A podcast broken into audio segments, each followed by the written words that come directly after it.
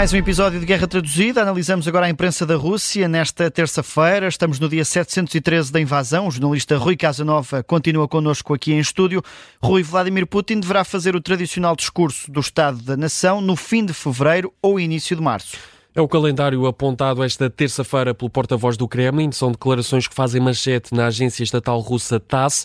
É um discurso no qual tradicionalmente o presidente russo enaltece os feitos alcançados no último ano, com destaque hum, mais recentemente para a guerra na Ucrânia. Não há ainda um dia exato para este discurso do Estado da Nação, mas Dmitry Peskov, o porta-voz do Kremlin, avança com este calendário fim deste mês ou início do próximo mês de março. Destaque agora para as movimentações no terreno. O relatório diário do Ministério da Defesa destaca o número de vítimas ucranianas em várias regiões. Começamos em Donetsk, nesta região as Forças Armadas russas dizem ter eliminado, é sempre esta a expressão utilizada, 290 hum, militares ucranianos, destruíram também um tanque e dois veículos de combate de infantaria. Já em Zaporizhia, nas últimas 24 horas, as Forças Armadas ucranianas perderam mais de 95 militares, isto de acordo com as autoridades russas, e em Kupiansk, hum, o Ministério da Defesa da Rússia dá conta da morte de 35 militares ucranianos. São dados do exército russo citados também pela agência TASS, hum, hum, são dados das autoridades russas. A Ucrânia nunca confirma estes números, mas todos os dias o Ministério da Defesa da Rússia divulga estes números com base nas movimentações no terreno nas últimas 24 horas. Entretanto, continuam os ataques da Ucrânia a Belgorod.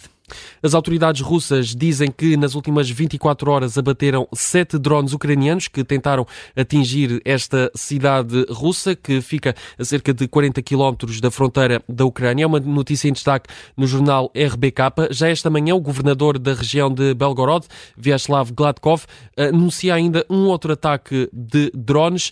De acordo com o governador russo de Belgorod, quatro casas ficaram danificadas, mas ninguém ficou ferido.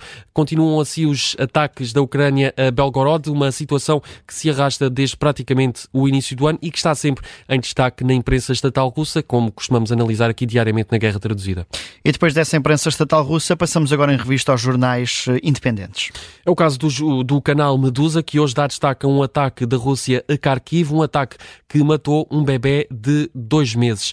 Falamos de um ataque que aconteceu esta madrugada. Dois mísseis russos, russos atingiram esta região de Kharkiv Kharkiv. Um hotel ficou destruído. Há também um, lojas, cafés e quiosques um, danificados na sequência deste ataque. Para além da vítima mortal, um bebê de dois meses, há ainda três mulheres feridas. Uma delas é a mãe da criança que morreu em mais um ataque da Rússia a Kharkiv. Uma notícia que está esta hora em destaque no canal Livre Independente Russo Medusa.